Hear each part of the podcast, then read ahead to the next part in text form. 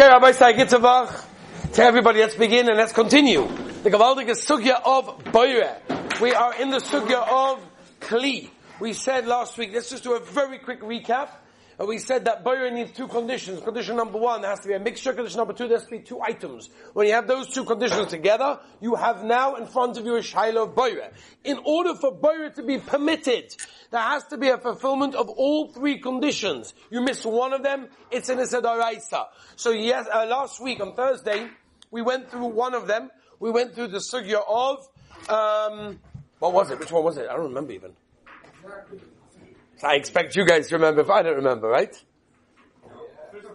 Which was? Bia. No, Bia we're doing now. Miyad. No, we didn't do that either.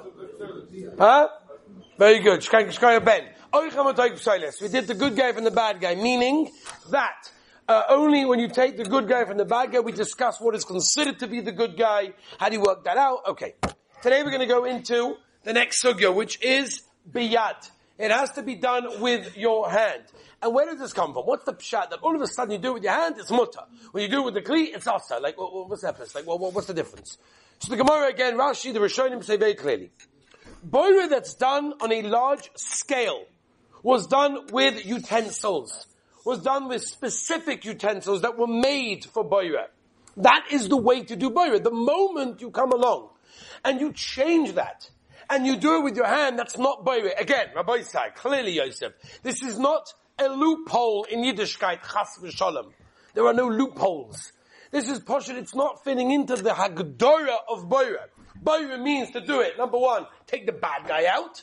Number two, to do it with the Kli. When you do it with the Kli, that's the normal way of doing Boire. The moment you do it with your hands, there's no Shaila of Boire. Now, there are two types of Kalim, okay, that we have to know. There is what we call a Durabonon and a Doraisically. Nafkamina, I guess skila, uh, you know, carbon, that would be the nafkamina. No real nafkamina is the Maisa for us, they're both Asa. But on Kaponim, there are certain Kalim which on Mamish also Daraisa will call them a Boira monster. These are the Boira monsters, they were made, Hareini Mochan and Mazuman, the Goyim didn't have this, but they did. They made this Hareini Mochan and to cause people to get Chas Shalom skila. That's what they are. Mamish, these are Boira monsters. These are made to do Boira. Right? A sifter, for example. What is the sifter made for? To do moira. To separate the flour from the pebbles. Or to separate whatever means, the impurities of what's going on in the liquid that you're trying to sift. So therefore, anything similar to that would be a boira da'oraisa. Whereas, something which just assists boira, but doesn't, was not made specifically for boira, would be muta, meaning doraisa, but of course also midrabanan. So one of the examples would be, let's say, what the Gemara says is a funnel What's a funnel? A funnel is where you want to get, for example, you want to pour a drink back into the bottles. You have this like little piece that goes down and gets thinner to the things. So you put in. That's not made to do boira. Now you could do boira with it, but it's not made to do boira. So it's a durabonon kli when it comes to boira. So let me give you some examples. A simple example, um, an apple cora. Anyone knows what's an apple cora? It's a little piece, a little thing, stick in an apple. That's a boira monster. Why is it a boira monster? Because it's made to do boira. It was made and lachatchele, you know, for boira, to separate the core from the rest of the apple. So that kabbat is considered to be a boira. Whereas a knife is not a boira situation.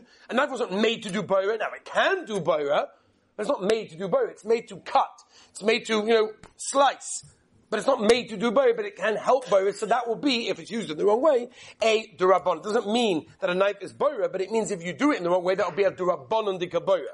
Maybe an afkamina legabe, the punishment, maybe an afkamina if you're allowed to eat the food. At the beginning of Shinyan Ches talks about all those halachas, ein shom over there.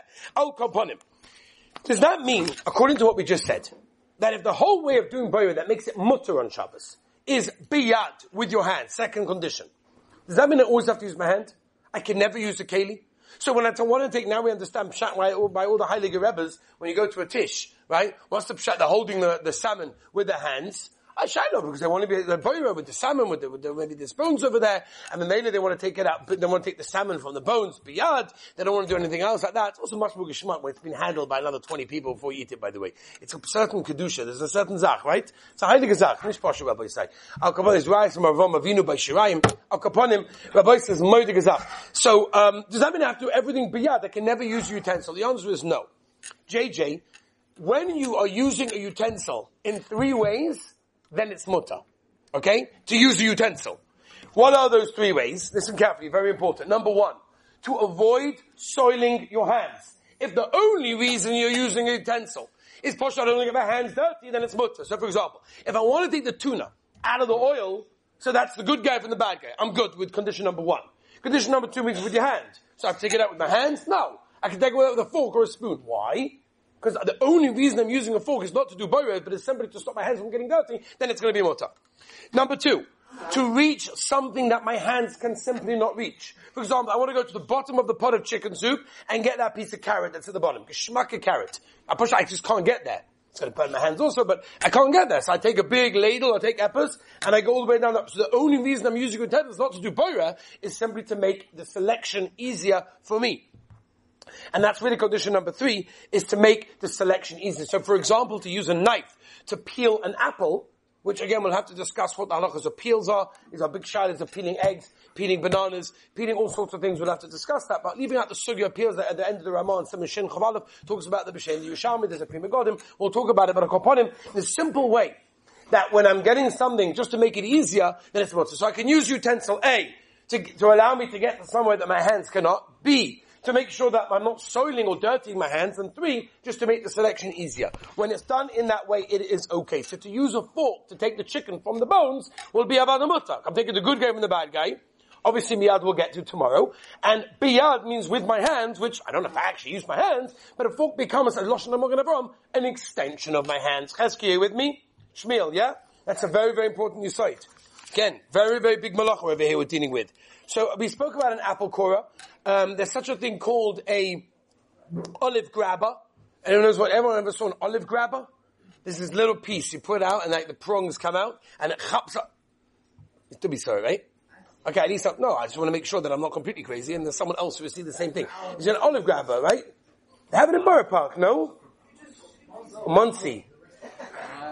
So you take that, you take that olive and you chop it out. Then depending on the rest of the jar situation with the liquid, that could be a problem of boira using a kli over there. Baby bottle. To give a baby a bottle with orange juice that has pieces inside, is that a shaila of boira because obviously the, the, you know, the piece doesn't allow the pieces of the, of the orange to come out, only allows the liquid to come out. Anyway, it's a baby which is much more makel, which is why you're allowed to give a baby all sorts of things, even if they may do things on top. It's not a shaila. I know that Olim bothered by the Gemara Yuvom Kof Kofi base that talks about sphere be'edayim with the Rash over there. It's not sphere be'edayim because you're not causing invalid to an Issa. We're not going to go into that at this moment of time. Salt shakers. Has anyone ever seen, here in it's very common. Has anyone ever seen salt shakers with pieces of rice in it? So you have those frummies out there that say, oh no, you don't have to do that, it's boira. Be, be aware of those people. You should take the salt shaker and deliberately start shaking it on Shabbos Kodesh. Right? That's what you should do. Why? Because that's not, I, I, was once, I was once at a place, um, there was some Choshev Yid in their big beards and, you know, b'chole, and there was a, like, there was something in there, a Shail of Muktzah whatever it was, and they were handling, you know, with the thumbs, the whole Zach, they were thumbing backwards and forwards. There's a mutter, I don't know. There's a Pri Megadim. So what did I do? Ah, simple yid. I go over to it, I pick it up, and I start moving it. you should have heard, like, the, the, there was like, oh my gosh, like, what's going on? Right? Or I'll take a baby bottle sometimes and put it on a table with fleishik on the table. Are you sure you know the halacha? Ah, I learned a couple of halachas in Boston Chalav. I think I know that that's mutter. You know, Rabbi said, beware of those people. You're allowed to use a salt shaker with rice. What's the reason I, boya? The, the, rice, by the way, you know the way they put the rice in there, right? It stops the moisture, right? Clogging up. So why is it mutter? Chesky, why is it okay? Svidov, ni? Finished. Anyone? It's always like that, okay? Anyone? Can anyone help me, please? It's mutter. It's mutter, yes, muskim. Why? Zevnu? Bottle b'shishim, nice. Huh? You're not eating the rice? Okay. Once again, and when we started Boyer, did, did, the older guys not say we did this already? Ooh, we're getting somewhere. Huh? I don't care. They don't care? Okay. Shlomo Dov say, huh? Very good with the clean. Rabbi say rewind, let's start share all over again. The simple reason why it's mutter is the holes on the top which by the way, when you get to Simon study base, you you'll see that it's not a problem of the zay going in the salt and you have to, okay, whatever. But al when you pour the salt, the holes are not there to stop the rice. The holes are there just to evenly distribute the salt from going around, and therefore there's no problem with using such a salt shaker on Shabbos Kodesh. What about this? What about to pour the end of the chicken soup in the, in the, in, in the, in the sink? Now in the sink, in most places you have a drainer. Right? You want to make sure that you have like a, almost like a mini strainer inside to make sure that it doesn't get clogged up the pipe. So you have something inside the drain area, right, by the plug area, that stops the garbage from going down. So you could put it out and, you know, put that in the garbage. But the liquid goes down. Is that a Shiloh Boyer to take the, the, the huh? Ooh, it says Dobi Gavaldik. It's all garbage. It, it's bad from bad. And then it's not separating anything. That's beautiful. That's Gavaldik. Even though if we want to talk Lomdus, we can go with the first, the second Biur Halacha in junior test for the Machikas, the Rambam, if bad and bad is good. Someone said something? Bad from bad. There's no separation going on. Oh, beautiful. A perforated, a per, um, couple more examples, so we have to finish. And that is, for example, if you have a, um, a ladle, and you have a ladle and you put it to the edge of the, of the, of the, of the pot, and then you tilt the ladle so that all the liquid comes out. I just want a bit of loction, or I want some carrots, whatever. That will be a problem, because again, even if it's the good guy from the bad guy, but remember, I'm using a clean, that's always going to be more asa. So what would be the case that matters it? This is the Eitzer Rabbi, the Eitzer Tov, I heard this from a Falkzatzel. He said if you, when you hold the ladle inside, tilt the ladle, so that when you bring it up, it's already on a tilt, and therefore memela the liquid comes down when I put it up, and therefore I'm okay. Perforated spoons using for the heilige chulant, right? A very common shiloh, or, or you've got cucumber salad or coleslaw, whatever, and you take a perforated spoon, and of course, the perfect spoon allows the liquid to drop from there. Is that mutter or asa? So be'etzim should be asa, because by the way, any kli that's asa because of bayre is going to be muktzah on Shabbos. It's agav, it's going to be muktzah. Now, in the case of what we're dealing with, if you're not makbid that the liquid leaves, and you don't hold it over and you quickly use it in that way, then you would be allowed to use a perforated spoon, and the same would apply or differently, to a tea bag. Now, I have no idea if you're allowed to use a tea bag on Shabbos. We'll have to learn Hilchos special for that. I and Sham look up the book. I don't know. But let's say somebody made it, or it was made, or somebody, I don't know. You've got a tea bag. To pull out a tea bag on Shabbos, that's an Issa Da'oraisa, a boira, because a tea bag is a boira monster. It is made in order to do boira between the tea leaves and the liquid that is inside, as you did the resh at the net that's around it. So Avada, it's going to be a problem. A peeler, by the way, would be the same thing, because a peeler is made to do boira. Not only is it made to do boira, it's a shaila also of Uvdin Dechol. Now there is an Igleital, there is a Ktsaisa Shulchan, that time is that any peel that's normally eaten by Roy the Adam is going to be what's the peel on Shabbos, but then you have a Uvdin Dechol Shaila still in that case. But Ezra Hashem, tomorrow we'll talk about the Sugya of Miyad. What is the share of how quickly it has to be used after separating? Have a wonderful and beautiful day.